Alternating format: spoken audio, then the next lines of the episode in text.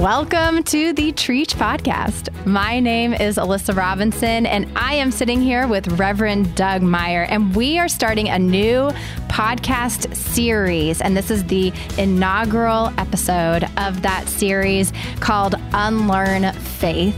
And so together we are going to wrestle through faith questions. Uh, but first, I want us to introduce ourselves. Many of y'all know me if you listen to the podcast. I am the digital strategist here at Trietsch. And what that means is anything you see on a screen or hear in your earbuds, I probably had a hand in it in one way or another. Uh, but Doug, I, you are the associate pastor of Caring Ministries, and could you tell us what that means? Because I don't know if I've heard that title at any other church. So, caring ministry, I think it's a made up phrase here because we, uh, historically, my role has been like uh, associate pastor of pastoral care or congregational care. And those all seemed like very churchy words.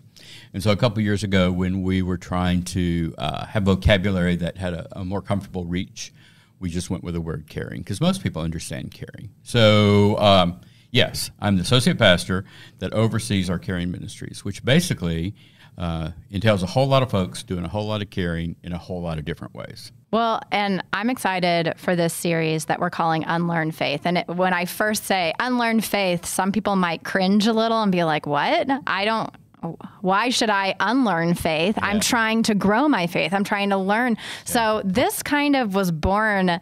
You actually, in a sentence, said, I'm trying to unlearn my faith and I was like, ooh, that's yeah. interesting. So yeah, tell yeah. me a little bit more about where this series okay. came from. Okay. It grew out of a uh, kind of a stage in life that I'm in that I invite others to feel comfortable going to, which is identifying the stuff of life, including a big swath is faith that we just absorbed, just like a sponge. Just we sucked it in. And um, now, years later, or even a day later, I am willing to go, yeah, I'm not so sure about that. Or I used to use the phrase wonder and wander. Like I'm going to wonder about that and be uh, curious and uh, ask why a whole lot, and almost to the irritating point. Uh, and I only do that because I have found a uh, kind of a newfound freedom in uh, courage, I guess. You know, for the longest time as a kid growing up, um, that was a taboo. You didn't question, you didn't doubt. You might remember, this might be before your time, there used to be a bumper sticker, especially down here in the South, that said, God said it, I believe it, that settles it. Oh, yeah, I know that one. Yeah, yeah. And that, uh, that was just kind of a reinforcing, intimidating thought that if you do the opposite, then you're, you know, sinner, a bad person shouldn't do it. You have a weak faith. You're not close enough to God. You've backslid. You know, all of those classically shame-filled, judgmental phrases that I think are a bunch of hooey. So, uh, anyway, so what a great adventure mm-hmm. to be able to identify the stuff that you've been carrying around that you wonder about. Hopefully, we're going to give people permission to do that. And if it scares them, that's okay. They can just kind of stand on the sidelines. We're not going to, you know, pull anybody into water that's over their head. So, um, yeah, that, that's kind of where it all came from. That's what's kind of bubbling in me. Yeah. So when we're saying unlearn faith, it's not saying disregard your faith right. or what you've built to this point. It's saying let's discover something new. Let's unlearn the parameters that have been put and the rules that have been put around our faith and have deeper conversations together about why do we believe this? What does it really mean for us? Where did these constructs come from? And so every month we're going to focus on a different faith topic. So for example, next month we're going to be focusing on pride, uh, but we're going to cover things like doubt and temptation and grief and loss and and we're going to unlearn these constructs that we've put around them and just ask some questions. And I'll give y'all more details about what that means at the end of this episode. Uh, but the first thing I want us to do as we're stepping into this journey is what I am calling claiming our biases. And because you're going to hear Doug and I over the next few months or however long you tune in with us, uh, talk about some really hard topics and our personal opinions. We're not trying to represent the Methodist Church. We're not trying to represent what Trietsch believes or anything. We're just speaking from a personal level. And it's almost like you're being invited into a two person Bible study that we're doing. Um, and so, first, we want to start by saying we are biased. We have come with our own baggage, our own experiences, and we uh, view the world in our own unique way. And so, when I say claim my biases, what I mean by that is, you know, for example, one of the things I'm going to claim is I am a white woman who grew up with wealth. And I've never really struggled when it comes to I've I've never been afraid that we aren't going to keep the lights on. I've never been afraid that we aren't going to have enough food. I've never been afraid I'm not going to have shelter. All of those things, and that's one of my biases that I bring to the table. What do yeah. you have? Oh man, I got a whole laundry list. Uh, you know, I like that word bias. I also sometimes use the word lens. Like, um, this is the way I see the world. This has shaped. You know, back in the day when I wore glasses, like, so. Um, Gosh, where do I start? I am a 60 ish year old white male pastor that has, in and of itself, some uh, inbred bias and uh, misunderstandings or limitations. Both I put on myself, and then other people, you know, oh, if you're a pastor, you must, and they, you know, they fill in the blank for the longest time, I kind of like I, I agreed, I did, and I you know it's kind of an ego massage in a way. Uh, the other one I have is I'm um, I'm a dad of uh, grown up kids, a grandpa to grandkids, so I see um, I'm biased towards their future. Hmm. Like I I want us to uh, cut out a lot of the crap that we're doing, especially killing the earth.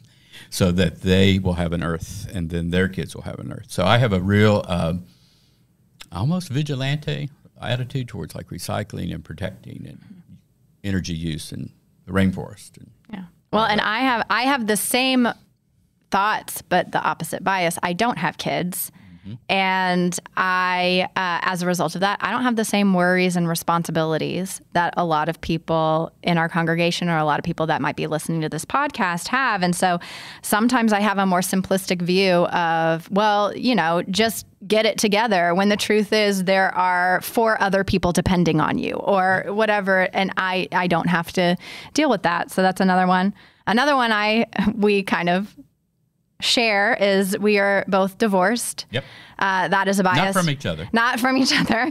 I uh, am also a feminist and I am a proud feminist. But what that means is sometimes I carry a chip on my shoulder about men. And I am working through that and I've been working through that for a long time.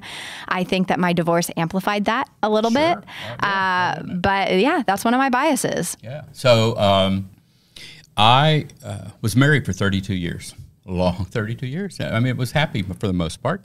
Uh, we grew up kids and all that, and then the uh, wheels just fell off. And um, so I guess what that bias presents for me is an empathy towards people who. Uh, marriage is hard, and you know, I think a lot of us were shaped with this fairy tale understanding of it, and uh, so I have a bias. Like when I counsel couples nowadays, I make them tell me why they why are you getting married? What you know to help them shape their uh, uh, expectations, mm. which I think a lot of people. I mean, we got married our senior year in college, and that was just what you did back in 1980, and that to me that's just not enough reason to get married. So, mm.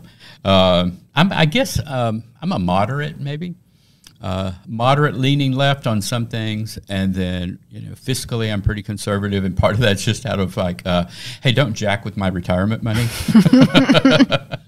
but in other ways, you know, I I uh, I, uh, I live kind of you know loose and easy with a whole lot of the rest of it. So, uh, and part of that's just trying to be less worried about stuff I grew up worrying about. Yeah, I am. Uh, ooh politically and spiritually liberal.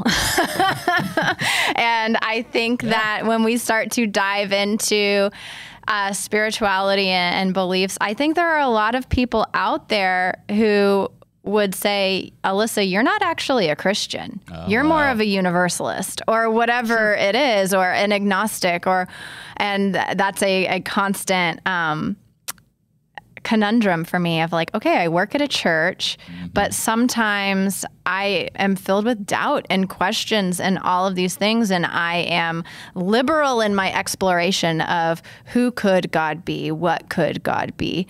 And uh, that is a bias that I carry. It's really hard for me to look at things. Uh, as black and white, like you said earlier, God said it, I believe it, sort of thing. Sure. Um, yeah, but on the other hand, another bias of mine is I grew up in the faith. Mm-hmm. Uh, so it is second nature to me. And it is like the church language, I understand all of it.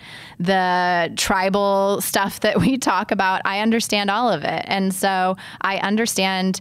Uh, a lot about scripture, a lot about uh, people's different interpretations. I've heard almost all of it, yeah. but sometimes that means that it's hard for me to relate to somebody who didn't grow up in the church and they're discovering all of this and some of the things that I take for granted. One of the things I realized I take for granted is the Lord's Prayer. And I remember we had this huge push maybe like 10 years ago at this church of, hey, let's start printing the Lord's Prayer, putting right. it on the screen. Not everybody knows it. And I was like, wait, what? Yeah. Not everybody knows it?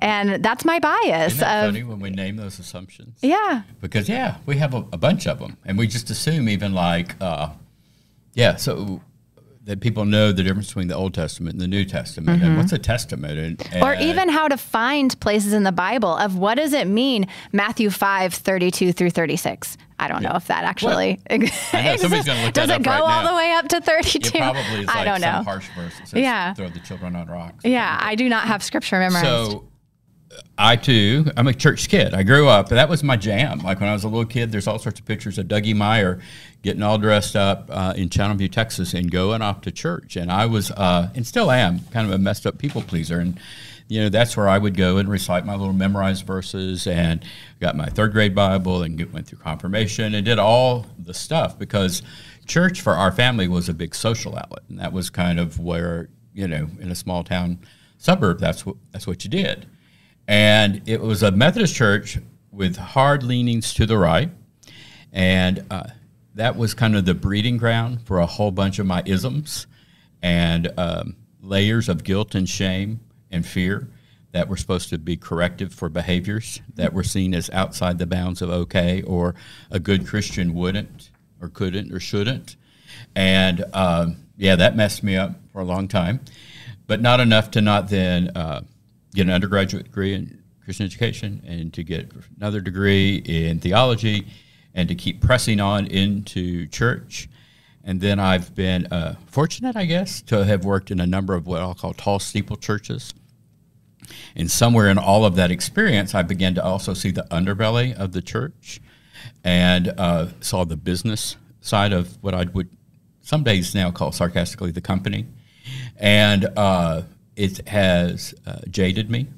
So I have to own at times I'm kind of a, a sarcastic skeptic about the church. And what are your motivations here? And what's it all about? Yeah. And, you know, then I'm going to say I, um, but I also depend on the church for my paycheck. Mm-hmm. so I know that's it's hard because at the end of the day, yes, the the church with a capital C is really the people in the community, but it's also a corporation that is paying thousands upon thousands of people and is providing income for thousands upon thousands of people. And so it does get kind of icky sometimes when sure you you work at a church and you see how the sausage is made and mm-hmm. um, you know that's one of the reasons I had to decide you know for me that I have to have a professional boundary. And so I love Trietsch so much. This is the church that I grew up in, but what I discovered, it is hard for my place of work to also be my place of worship. Oh yeah. And yeah, and so I had to choose a different church home uh, because of that. But I love this church so much, and I see so much potential in this congregation and all the good that they do in the community. Sure. But yeah, that that's a struggle. Well, to, just to give this church a little kudo, and it didn't ask for this, but the very fact that we can do this, that there is a, a, uh, a space that is safe, that I, as a pastor, you as a staff person, a director, can step into and go, yeah, we're not real sure because in a way, And there is no fear of getting fired for Not- us claiming that. not yet. Uh, but uh, it's because, in a way, if you compare it to a company, we're kind of questioning our product, right? And we're, we're like saying, we're not really sure that we're making the very best chicken sandwich possible. We're going to tell you we are. And so, like a Chick fil A employee would probably get fired today if they went on air and said, yeah, you need to see how they really make, you know, put the crack on the, uh, the fries or whatever. So, uh, this is going to be fun. And, and for some people, I, I agree with what you said earlier. Um, I guess I want to say don't be scared. And uh, if this is like too big, too much, and it breaks all your mental rules about God and faith, you don't have to listen. That's fine. Uh, or just listen and go, yeah, I think they're crazy, and that's okay. We we uh, I don't know. I've been called a whole lot worse than crazy. So uh, just imagine uh, an invitation into curiosity Yeah. and that it's okay and the world is not going to shake underneath your feet and you know you probably won't lose any sleep either So, so part of this exercise of claiming our biases was for you to get to know us a little bit better, for you to understand where we're coming from, but also we want you to think about what are some of your biases as you're listening to this. What are some of the things that you bring something different to the table? You bring a different perspective, and we are not doing this because we want everybody who's listening to agree with us. We are doing this because we want to open up a conversation and have a dialogue. And if we, uh, if I make a faith claim for myself that you're like, ooh, Alyssa, I don't think you fully thought that through, or Alyssa, you're making opinions based on your biases. Call me out on it. And I know I've already given Doug permission to do that as we move forward with this and him say, mm, Alyssa, I think that's a bias. Think about Well, that a little yeah. more. and um, you know i think that one of the things that i've had to unlearn is that uh, questioning is wrong so i accept that questioning yours or mine is okay. So i don't feel the need to correct you in the midst of a questioning or wondering or wandering because i think that's a really healthy kind of exercise. Whereas in my past, I would have been fearful for you that you're crossing some kind of taboo and that it was my job to help save you from that taboo Mm-hmm. and uh, I guess ultimately hell or something. I don't know. But well, it's the it's the accountability. That's what we we Oh, yeah, call yeah, yeah, it in church world is holding each other accountable.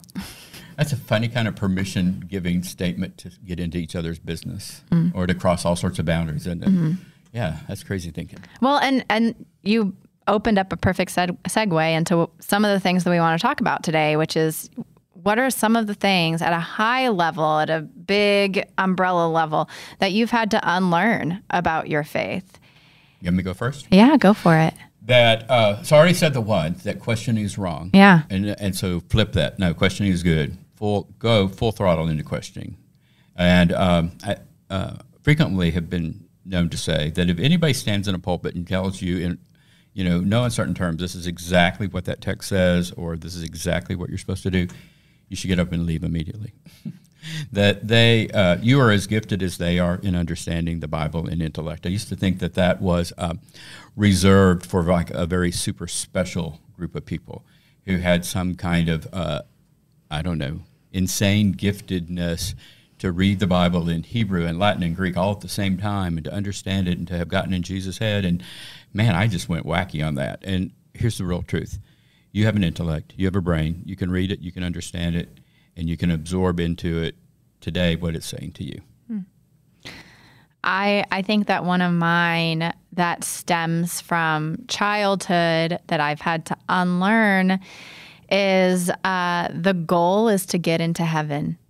The goal of Christianity is to get into heaven or to stay out of hell, however you look at it. Uh, and I don't think that that's something that was specifically taught to me. It's just part of the culture that is just kind of subliminally instilled within you.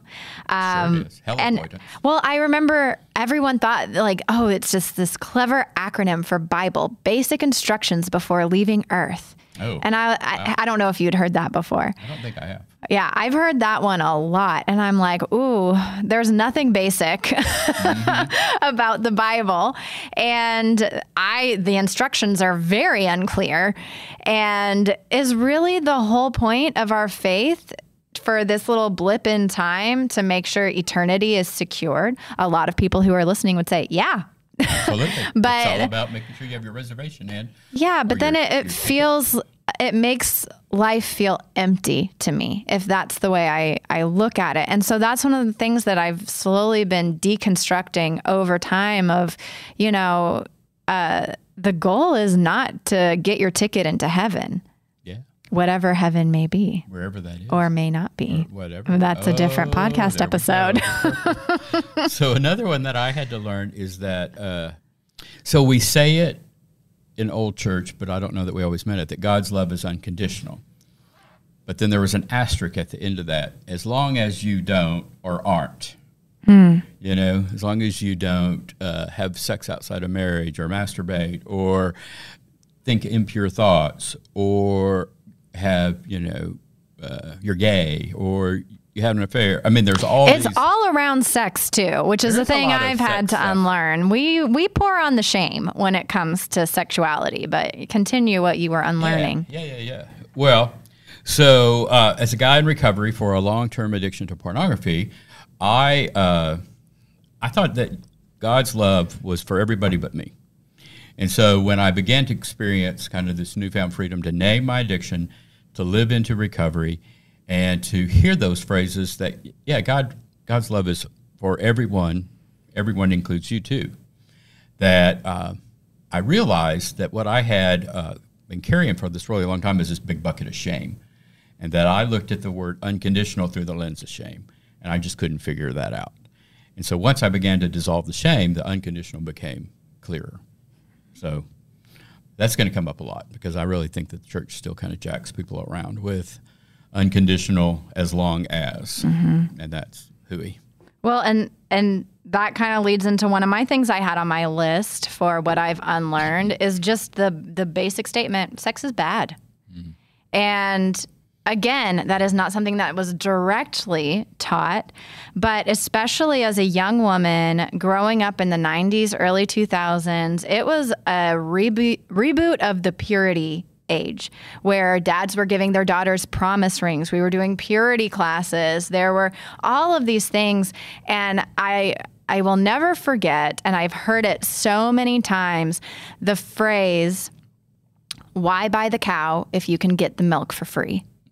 And it was said to so many young women over and over and over again. And then also on top of that, the um, the uplifting of the Virgin Mary and how important her virginity was to this whole process. And what that message told me is that if you have sex, you have lost your value. Your value as a young woman lies in your virginity, and you are worthless if you give that away. Yeah. And even like saying that out loud, I get a my stomach starts to churn a little bit, um, and I just think that there is so much negative, um, and I, you know, I'm not going to start to get into like the premarital sex conversation and all of this stuff, and um, because our our basic understanding as a church is don't have sex until you're married. Well. I just don't know if that's the healthiest view of sexuality. Sure. Um, and, and so, yeah, that's one of the things that I've had to unlearn over time, and I still struggle with it. I still struggle with, okay, where is my value? Now that I'm a divorced woman, it is very clear to everybody I am not a virgin. and where is my value now that I am back in the dating world and I'm, you know, it, it's it's something that I wrestle with still, even though I know it's ridiculous. Isn't that something? How strong that is? Yeah. You know, I think that uh, there's all sorts of stuff, and I don't know. I kind of hope we have time to unpack all this forever. And you know, like about especially for women, there's all uh, and men. There's different uh, rules, spoken and then unspoken rules about our sexuality, and you go way back in time, 1600s, 1700s, maybe even before that. Um, as a if you were my daughter, as a, your father, I had to extol your virginity because that heightened your value to suitors. And you were see, deemed unacceptable if you had been soiled or spoiled or whatever and lost your virginity. You were you had less value. And hopefully, we have come a long ways from women's value being assigned by their I don't know if we've come as far as you think. I agree. But see, so what I think happened is Yeah. fear was used as a behavior modification plan. Mm-hmm. And so, whether it was to uh, young women, especially, but also to young men, but then I think to young men, it was a bit of a wink, wink. It was boys will be boys. Boys will be boys, and you know what happens in locker rooms stays in locker rooms. And uh, dads had a different tone in speaking to daughters about sexuality Hmm. than they did their sons about sexuality. And, uh, And not all of that stems from the church. It's at a cultural level too. It's a puritanical culture. We were Sure, sure, sure. built on a whole. So I don't want to blame the church completely for it, but no, but but like a lot of us, I grew up in a youth group that sang from that hymnal, and so it just continued to pour into it. Versus the option to engage in conversations about what is our sexuality? Is it more than our plumbing? Is it more than this? And uh, what's it mean to be male? What's it mean to be masculine? What's it mean to be fe- uh, female and, and feminine? And uh, and if you are female, are you only feminine or are you also masculine? yeah, And as a male, are you only masculine, but are you also feminine? Yep, yep, yep. Oh, this is gonna be fun. Oh, okay. is your skin crawling yet, listeners? we don't want to scare you. This is just our personal things that we've had to unlearn. Uh, another thing on the on the lighter side that I've had to unlearn is that faith is a battle. Uh, we and I think that this comes again from about that. cultural norms. We see it as it is a battle between good and evil, right and wrong. There is a tension. It is God versus Satan. There is this this versus warlike mentality with guys, faith, and uh, we are fighting temptation. We're fighting. We're battling. We're all of these things, and I think that these metaphors have done so much damage to what our faith could be. And that's something as an eight on the Enneagram, and I'm sure we'll talk about the Enneagram every now and then.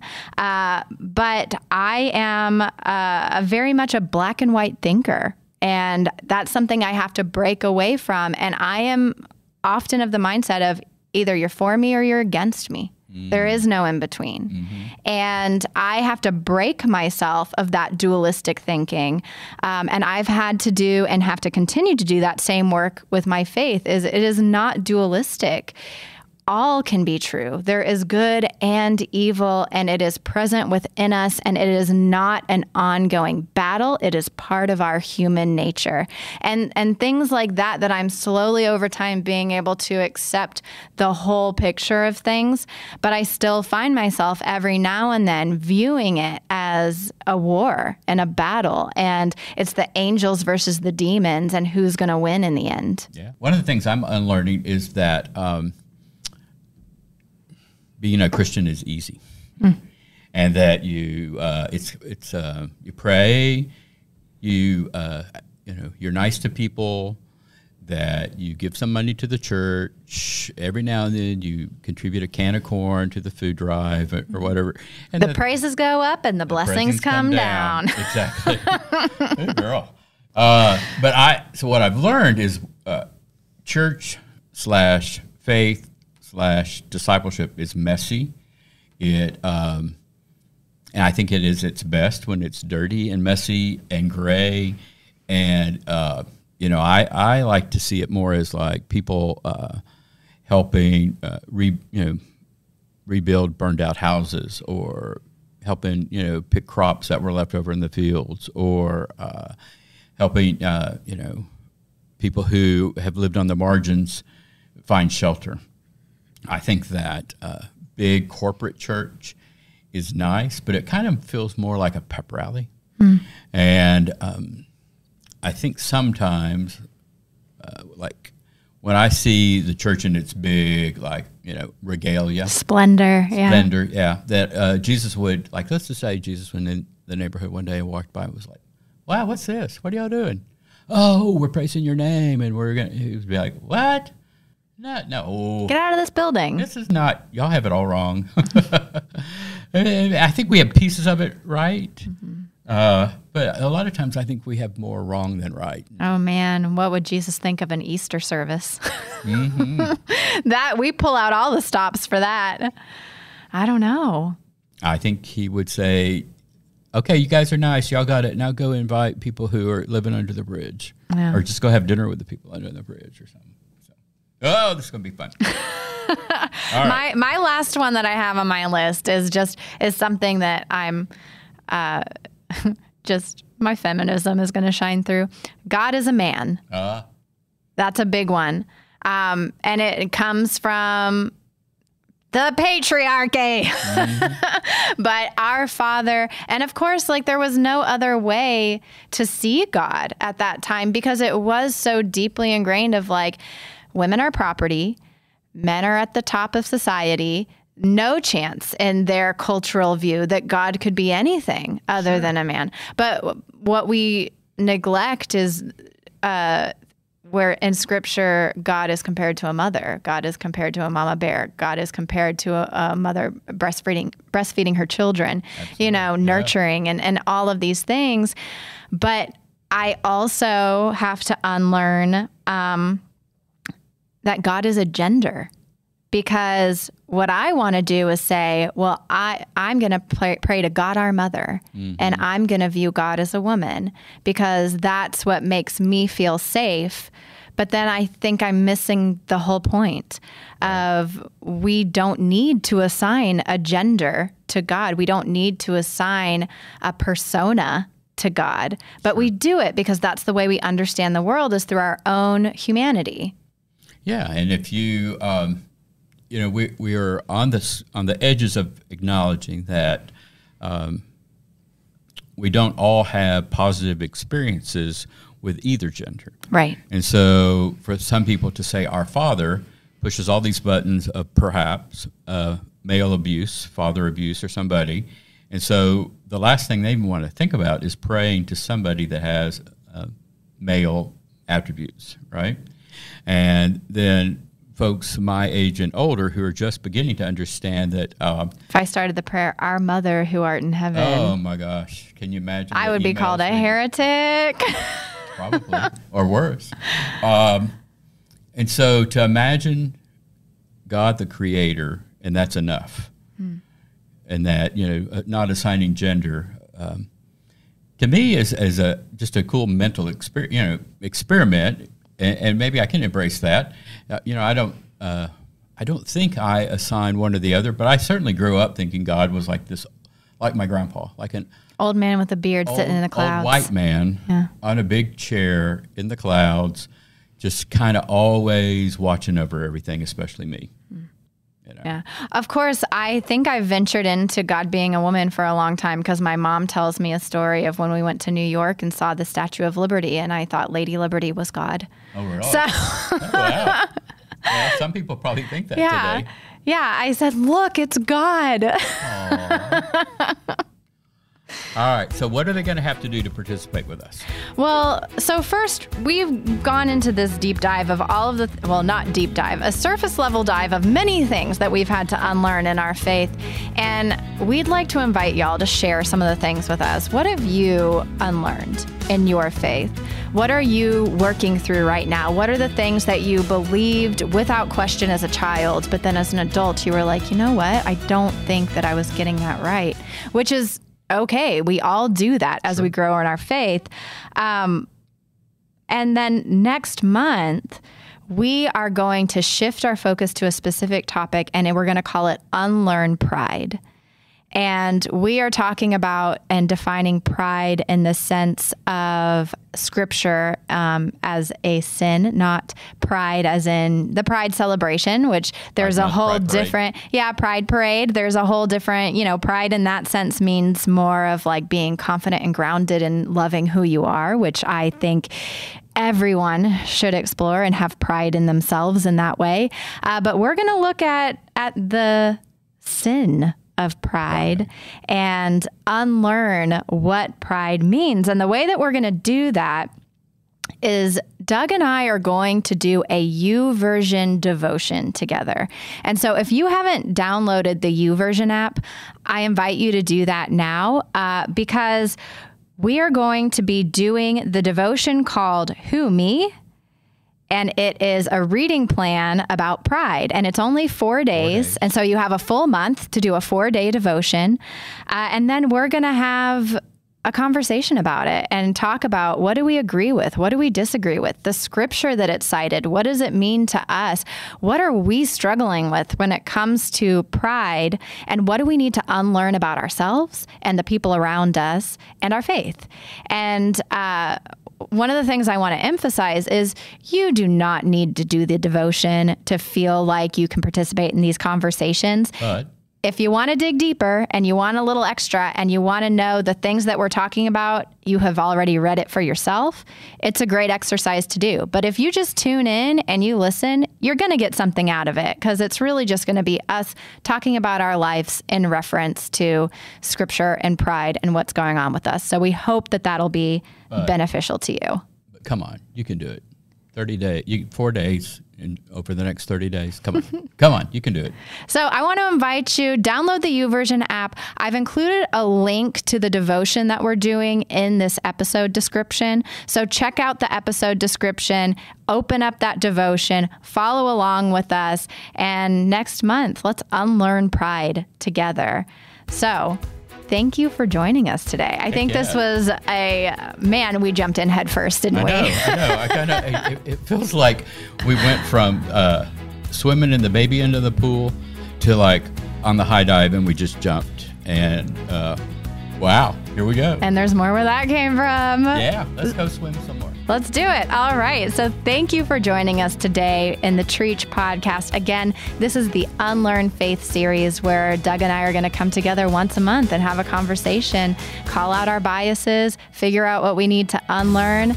And I hope that you'll join us. So, thank you so much. Yeah, buckle up.